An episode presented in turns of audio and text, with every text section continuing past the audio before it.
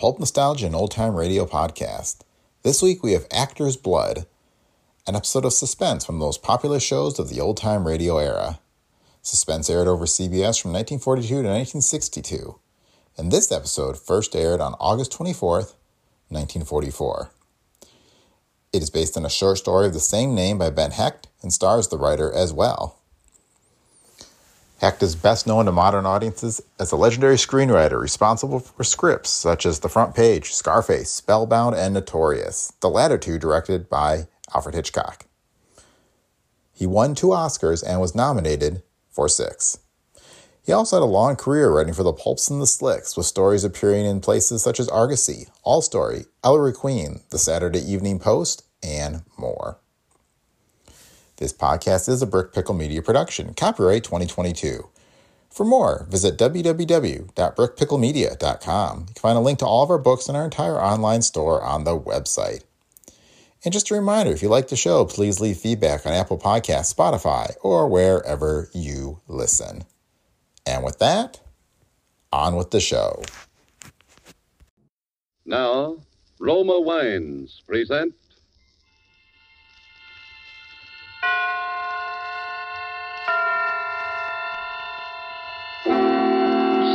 Suspense. Tonight, Actor's Blood, written and told to us by Ben Hecht and starring Fredric March. Suspense is presented for your enjoyment by Roma Wines. That's R O M A, Roma Wines. Those excellent California wines that can add so much pleasantness to the way you live, to your happiness in entertaining guests, to your enjoyment of everyday meals. Yes, right now, a glassful would be very pleasant as Roma Wines bring you Suspense. This is the man in black, here for the Roma Wine Company of Fresno, California, to raise the curtain on a presentation unique in these weekly half hours of suspense. Tonight from Hollywood, Roma Wines bring you a star of the first magnitude, Mr. Fredric March. And in person, one of America's foremost tellers of tales, Mr. Ben Hecht of Broadway and Hollywood, who will appear as actor and narrator in a suspense play dealing with the mysterious death and the twisted passions and loyalties of the world behind the footlights. And so, with Actor's Blood and with the performance of Fredric March, supported by Ben Hecht, from whom we will hear the narrative in the author's own words, we again hope to keep you in suspense.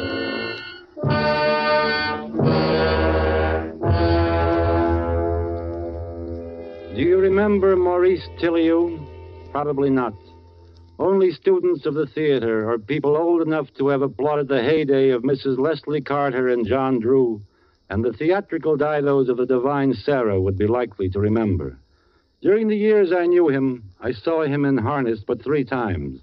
Once in a revival, once at a benefit, and the third time was the occasion of the anecdote I've set out to relate. By that time, his only claim to fame was the fact that he was the father of Marcia Tillayou. On a summer night in 1927, Marcia made a final exit worthy of the Tillayou tradition.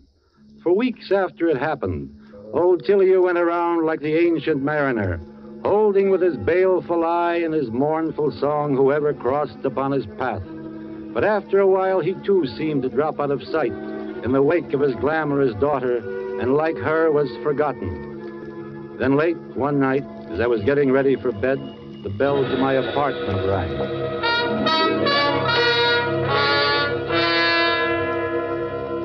Ben, I come with a message from the dead. Indeed. Well, come on in and tell me about it. Ben, do you believe in ghosts? I've got nothing against them. Good. I have just come from a miserable modern dress caricature of that greatest of the bard's plays, Macbeth. You will scarcely credit what these upstarts have done to Shakespeare's masterpiece. They haven't altered the text, have they? You recall the fourth scene of the third act? Oh, yes. The scene in which Banquo's ghost appears. Just so. In the folio edition of the play, the stage directions clearly read The ghost of Banquo enters and sits in Macbeth's place. In the foul production which I have just witnessed, The ghost does no such thing. It is an empty chair to which Macbeth shrieks his guilty line. Thou canst not say I did it. Never shake thy gory locks at me. An invisible ghost, eh? That's not so illogical. Yeah, but what drama is there in it? How can we feel Macbeth's terror if it's an empty stool at which he shouts, Avaunt and quit my sight! Let the earth hide thee. Thy bones are marrowless. Thy blood is cold. Thou hast no speculation in those eyes which thou dost glare with. The way you read those lines, sir, I have no trouble seeing this ghost. Thank you. Now listen. I am going to produce that scene in modern dress. It's not going to be a namby-pamby production such as the one I witnessed tonight. I am going to give a banquet at my home, and there is going to be a place set at the table for my daughter, Marcia. Uh, look, Maurice, I'm very fond of you. but, uh... you are wondering why, aren't you, my boy? like Hamlet, I am but mad north-northwest. Hmm. The empty place at the table will be purely symbolic, I assure you. And no apparitions will appear, not to you and me, at any rate. I cannot guarantee what my daughter's murderer will see there. Marcia's murderer will be there? They will all be there. All who loved her, all who hated her. And woe to the hand that shed this costly blood. Hmm, but if you know who the murderer is, why don't you tell the police? Ah, the police? My daughter, sir, would not have wanted so crude and sordid an epilogue to her life story. Like her father before her and my parents before me, she had actor's blood in her veins. She shall be avenged, my friend. But it will be no affair of handcuffs and policemen. I'll not go whining on Marcia's behalf among the cigar butts and cuspidors in some precinct station. No, no. Her murderer shall be unmasked at a mighty banquet on Friday next at 8.30. Curtain time, my friend. I'll see you there. Yes, yes, I'll be there.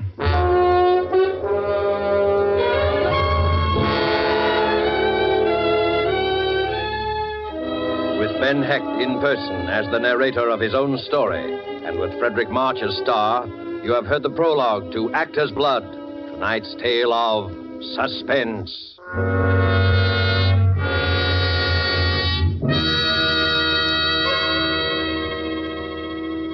And now, in this brief intermission, let us picture a scene beneath a radiant Caribbean moon at the fashionable Hotel Nacional de Cuba in Havana.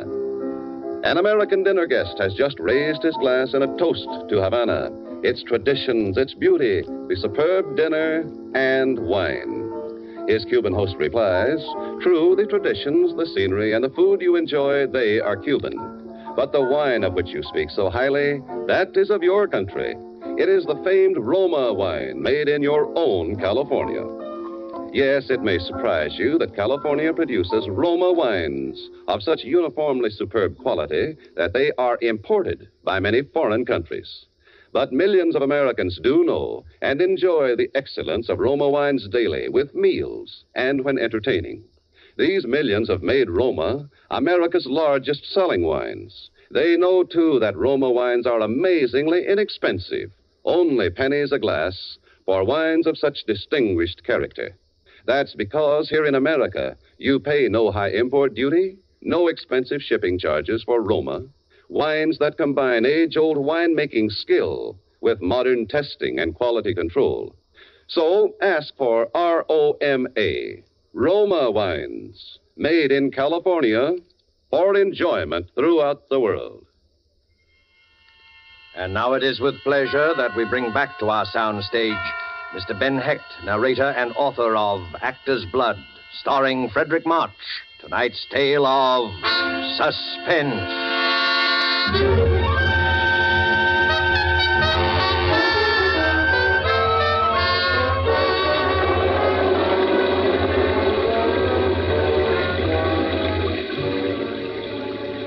It rained on that Friday night, Thunder rolled in the sky, and the streets were full of that picnic like confusion which storm brings to the city. Waiting under the hotel awning for a taxi, I turned over in my mind the strange invitation that had brought me out into this wild and stormy night. I was rather thrilled at the prospect of old Tillayou's dinner. for his intention was plain to assemble a company of suspects in the murder of his daughter, Marcia. And he was obviously going to climax the evening by some formal accusation of guilt. I knew pretty well who the suspects were, and I suppose I was one of them. Alfred O'Shea would be there, of course. Alfred O'Shea. The man who had written Marcia Tillayou's first successful play and their last. Broadway had its own private joke about the title of the last. It was called Forgotten Lady. It was after the final curtain of the last performance of Forgotten Lady that Alfred O'Shea chose to tell her. Marcia told the story at the time as a joke on herself. Hello, Marcia. Oh, why, darling, you waited for me in my dressing room. Like old times, I'm touched. Really touched. Look, sweetheart, you're off stage now, so cut the Bernhardt. You know why I'm here. I do. All right, I'll say it again. I'll say it for the last time. I want a divorce. I want to marry Rena Kratznoff. I want to marry Rena Kratznoff. Oh, it's such a bad line. And from such a great playwright. No, dear Alfred. Not for her. It'd be too belittling a successor. Can't you see, darling, after all we've been to each other, it's. Why, it's like Pygmalion wanting to trade in his beautiful Galatea for a wooden Indian. And it's no dice, huh? No dice, Alfred. No divorce. Not as long as I live. Now be a darling and help me out of this dress. Okay, Marcia, you've just made your own bargain. Hmm. You can come out from behind that screen now, Father. How did you know I was there? Your asthma, darling. I'm glad you're here, even if you are a perfectly fiendish old eavesdropper. Here, you can unhook me since that swine refused. I warned you against marrying that jackanapes of a playwright, Marcia. Oh, Father. You're saying I told you so. What I really wanted was to weep on your shoulder. Ouch! I'm sorry, sorry. Look here, Marcia. What are you going to do about this career of Now, yours? darling, please don't go into that old routine about my being the last scion of the royal family of the American theater. I'm nothing but a combination of your name and a playwright who specializes in shallow, brittle female leads that enable me to get applause by simply acting Marcia, myself. Marcia, I won't allow you to speak this way about yourself. You're a great artist. Oh. You've taken your place in the great tradition of the stage beside the immortal figures of Rachel, Siddons, Bernhardt, and Modjeska. Marcia, let O'Shea go. He was never worthy of you. Play Juliet next season. Show them, show them you don't need a fashionable playwright and tailor-made parts to succeed. Show them you have actor's blood. Actor's blood, actor's blood. I'm sick of hearing about it. Just because you and Mother thought it was cute to stick me out there behind the footlights at the age of five. Because you never had any real life. You didn't see any reason why your daughter should have. I'm supposed to have actor's blood. All right, all right, all right. I'm only thinking of you, Marcia. Only of you. But that O'Shea is a hot-headed Irishman. He came very near to threatening your life when you refused to do as he asked. Good. I wish he would kill me. I'm sick of the whole rotten business.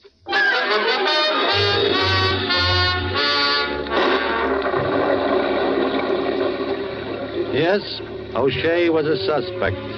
He would be at old Tillayou's dinner. He would be seated across the table from the empty chair. And would he see a Banquo's ghost of Marcia Tillayou? But O'Shea would be in a goodly company of suspects. Fritz von Klauber would be there for sure. Fritz von Klauber. Not a man I should have liked to have as an enemy, that. Abnormally sensitive to insult, von Klauber was possessed also of an impenetrable Prussian stupidity. His first American production was a play called Jubilee for Spring, and Marcia Tilley who starred in it. It was the most sensational flop of the Broadway season. After the first night performance in the 21 Club, Marcia held her own private autopsy on von Klauber's dead turkey. You see, darlings, Mr. von Klauber, my esteemed producer, loves his turkey farm so much he sometimes forgets he's on Broadway. Terrific, Marcia. How about that for my column? sure, Walter. Anything at all. It's all yours exclusively. Marcia, shh, shh. Von Klauber, He's over there, at the next table. He's heard every word. Good. Let him hear. He's going to hear from me in the morning anyway when I start looking for a new producer. uh, Go ahead, my sweet Marcia. Go ahead. Rag me in public. I could kill you for this. Do you hear me? I could kill you. oh, you could, darling. Well, if my beloved husband doesn't do me in as he keeps threatening to do, perhaps I'll ask you to oblige. I may yet be spared the nuisance of doing the job myself. Marcia, I forbid you to talk like this. Sorry, Father. Must be the actor's blood cropping up again.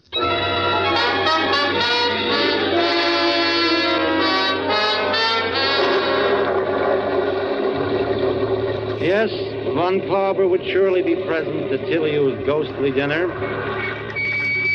As I got into the taxi and gave the driver Tillayou's address, my mind was still turning upon the terrible question who killed Marcia Tillayou? Third on my list of suspects was a character named Maury Stein. Maury Stein. A one time racing tout and small time gangster, Mar- Maury turned his brilliant, if slightly frightening talents to flesh peddling. That is to say, he was a theatrical agent. Marcia did two shows under his management, both of them flops. It wasn't her fault. There was no belittlement of the name Tillayou. It was still an electric sign, but growing ghostly, slipping still aglow into the side streets of fame. Maury Stein was Marcia Tillayou's last substitute for love. Maury, will you stop staring at that door? Let's get out of here. Oh, relax. This is a charming room. I like it here. Look, Chick, I said let's get out of here. Understand? Perfectly. I understand that Mrs. Maury Stein may come walking in that door. Perhaps she'll put two and two together about us. That'd make you sad, wouldn't it? Because you've signed over all your unscrupulously earned money to your good wife. Oh, just in case questions should be asked, you know. And if she gets any ideas, she may cut you off without a dime. And then Shut up. You know, I've half a mind Did to... you hear what I said? Shut up. You ever so much as that. Uh, take up your coat. We're gone. Maury, you are a worm. A despicable, slimy little worm. Sister, nobody talks to Maury Stein like that and gets away with it, see? Nobody. There was to be one more opening night in Marcia Tillayou's career. And ironically enough, the three men she had cause to fear most of all her enemies were doing the honors. O'Shea had written it, Von Klauber was the producer, and Maury Stein had put up the money. I arrived backstage at the Broadhurst at 8.20 to find the three of them in hysterics. Ten minutes to curtain time and no Marcia. I found old Tillayou sitting in her dressing room, nursing a sprained ankle and very upset. Then, then I'm worried. For the first time, I'm really worried about Marcia. What's the matter? I, I don't know. We've been calling her hotel since six o'clock. She refuses to answer the phone. Ben, go over there. You're the only one she'll listen to. No Tilly has ever missed a performance, and Marcia, of all people, must not be the first. It's those villains out there who've done this, spreading insidious poison like Iago, tearing at her heart with their fangs until she's afraid to go on. Go, Ben. Try to reason with her. Okay, Pop. I'll do my best to bring her back. I trotted the three blocks to Marcia's hotel. The clerk at the desk met me with a dead pan. No, Mr. Hecht, Miss Tilly, you hasn't come down yet. No key in her box. I took the elevator up. I turned left and walked down the corridor. I knocked on the door. No answer. Tried the knob. Door opened. And then it all added up.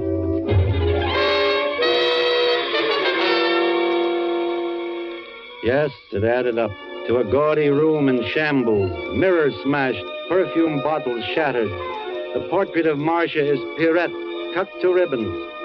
And finally, it added up to Marcia herself, cold and white and terribly beautiful, lying there on the bed with three round bullet holes in a neat triangle just over the heart.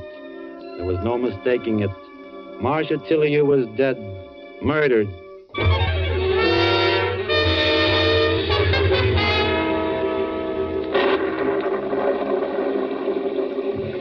That was the sum total of the addition I was doing in my head as I rode in a taxi the 20 blocks from my hotel to old Tillayou's house on West 84th Street. Maybe I added it up wrong, but I felt sure I hadn't.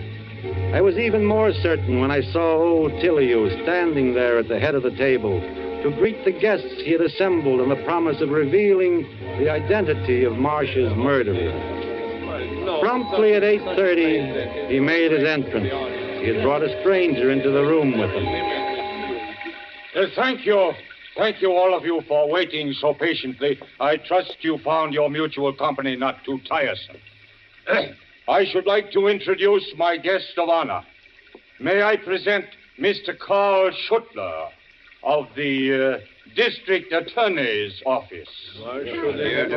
Now, i- if you will all be seated, the place cards are plainly marked. Please, please do not disarrange them.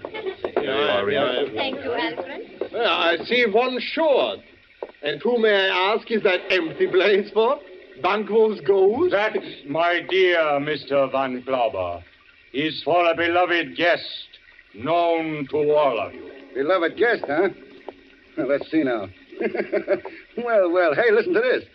This seat has indeed been reserved for one uh, known to all of us. Who is it? It's been reserved for Marcia Tillayou. What the... Oh, please, I'd like to change my place. Come on, sit down, Rita. Marcia was never. She was too sensible to play ghost. I. I am an old actor. With the audience seated and the curtain up, I find it hard to wait.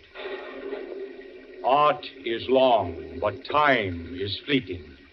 And there is one who bids me speak. Love, hear thou.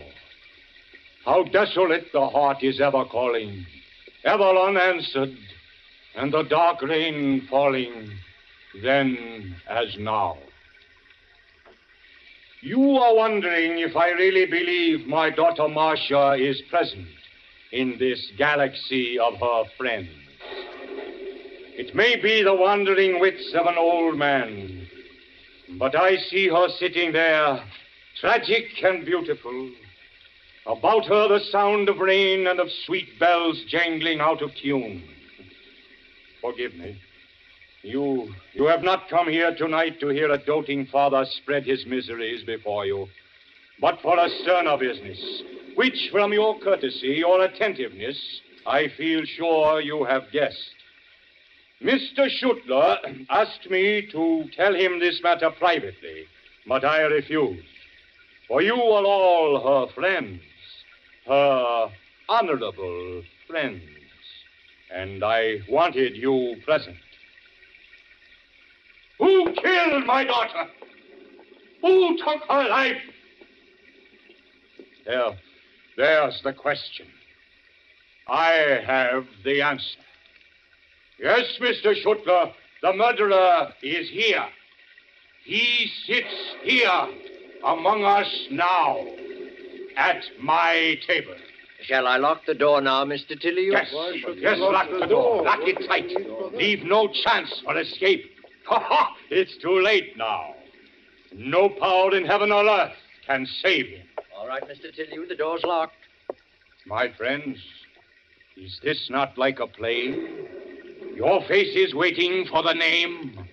The name of Iscariot, the Judas. that's it, that's it. Clear your throats. Fidget, squirm. Look about you. Who knows? The villain may be right beside you. And who knows but that you may be his next victim. Uh, Mr. Tilly. I, I keep my promise, Mr. Schuttler. I have the proofs, all of them. Enough to send the murderer from this table to the gallows. The one who killed Marcia is looking at me now. Ah, the blood on his hands, the terror in his eyes. I'll tell you his name. His name is. Let me go! Let me go! He's killing you! Everybody stay where you are! No, Not that! Not that! A knife! A knife! Oh, my God! Oh, my God! Gilio! Where are you? He's killing me! He's killing... Oh, uh, uh,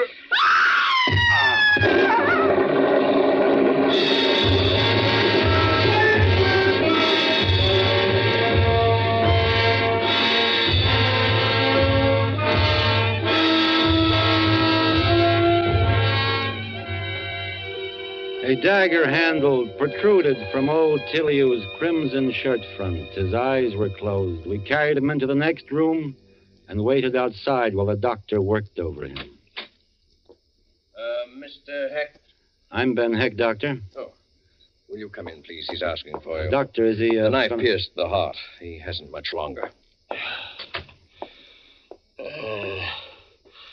uh, Ben. Ben, is that is that you, Ben? Yes, it's me. Who did it? Uh, here, lean over so I can see your face. There, satisfied? Something fell out of my pocket. Wait, wait, wait. What what is that? Why, it's a letter. I must have stuck it into the pocket of this suit the last time I wore it. Wait, what what's in that letter, Ben? I don't know. I haven't even opened it. Oh, that, that's Marcia's handwriting. A letter from the dead. Open it, Ben. Read it to me. Look, you mustn't excite yourself. I... When when was that letter mailed? It's uh, postmarked the 10th. It must have been the day before You she... read read the letter, Ben. All right. What what does it say, Ben? Read it. Um, why, it says, um, Dear Ben, hmm, this is to remind you of the opening at the Broadhurst tonight. I uh, hope you will be there because um, I sincerely believe that this is one of the greatest roles I have ever played, and and I'm so anxious to make good in it because of Father's faith in me. She, she cared. She really cared. What I thought. Sure she did. She'd have been proud of your performance in there this evening, too, Pop. You were great. Thank you, Ben. Thank you. Doctor, doctor. Oh, yes, yes, what? Oh. Well, that's that. He was quite an actor in his day, wasn't he? Yes, quite an actor. Is he? How's he doing? Huh? What did he say? Did he say anything? He's dead. I've got a letter here that will explain everything. It's a pity I didn't find it sooner. I haven't had this dinner suit on since the night of Marcia's opening. It fell out of my pocket when I leaned over the bed in there. It was written by Marcia Tillayou, the day she died. It says, Ben, I'm bored, tired, hurt, sick, full of nasty things. I'd stay a while longer, but death seems easier and simpler than life. What are a few pills more or less to one who has swallowed so much? Take care of father. He liked you the best for the last time, Marcia. Suicide. It's a suicide note. But what about the bullets? Can't you guess? The old man worshipped her. She was his star. But stars don't commit suicide. Only failures do that. So he fired three bullets into her dead body, slashed the painting, and wrecked the place to make it look like a crime of passion. He must have been mad as a hatter. Oh, he was sane. I think he really saw her as murdered by all of us, her so called friends who had let her down when she needed them most. Do you realize that that old barnstormer was playing his death scene from the moment he came into this room tonight? He'd rehearsed it in his bedroom for days, sharpening away at Macbeth's old toad stabber. He had his lines down pat. He staged his elaborate set scene this evening and killed himself in such a way that we'd all be raked over the coals, not only for Marcia's murder, but for his own as well. Well, it was a lovely piece of old fashioned miming, but as fruitless a drama as I ever had the misfortune to witness. You're right, O'Shea. The plot was full of holes. We could have helped him a lot with the construction, but it was a great last night.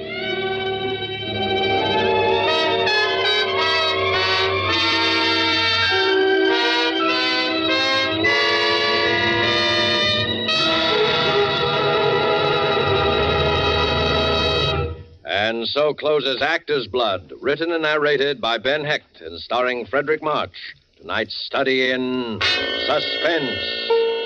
Suspense is produced and directed by William Spier. Have you discovered, as thousands have, how much Roma wines add to the enjoyment of your meals? How their superb flavor makes special occasion feasts out of everyday meals? Well, find out for yourself. Start off the meal with that delightful appetizer, Roma California Sherry. Then place on the table a well chilled bottle of Roma California table wine, delicate sauterne, hearty burgundy, or tart, tasty claret. You'll be amazed at the tremendous difference Roma wine makes in the enjoyment of your foods. Don't overlook this easy, inexpensive way to add thrilling, extra enjoyment of everyday living. Remember, Roma wines cost only pennies a glass. Take a tip from the millions who enjoy Roma wines at meals when entertaining. Ask for R O M A, Roma Wines, America's largest selling wines. Made in California for enjoyment throughout the world. Next Thursday, same time, you will hear Mr. Brian Donlevy, a star of Suspense. Presented by Roma Wines, R O M A, made in California for enjoyment throughout the world. This is CBS, the Columbia Broadcasting System.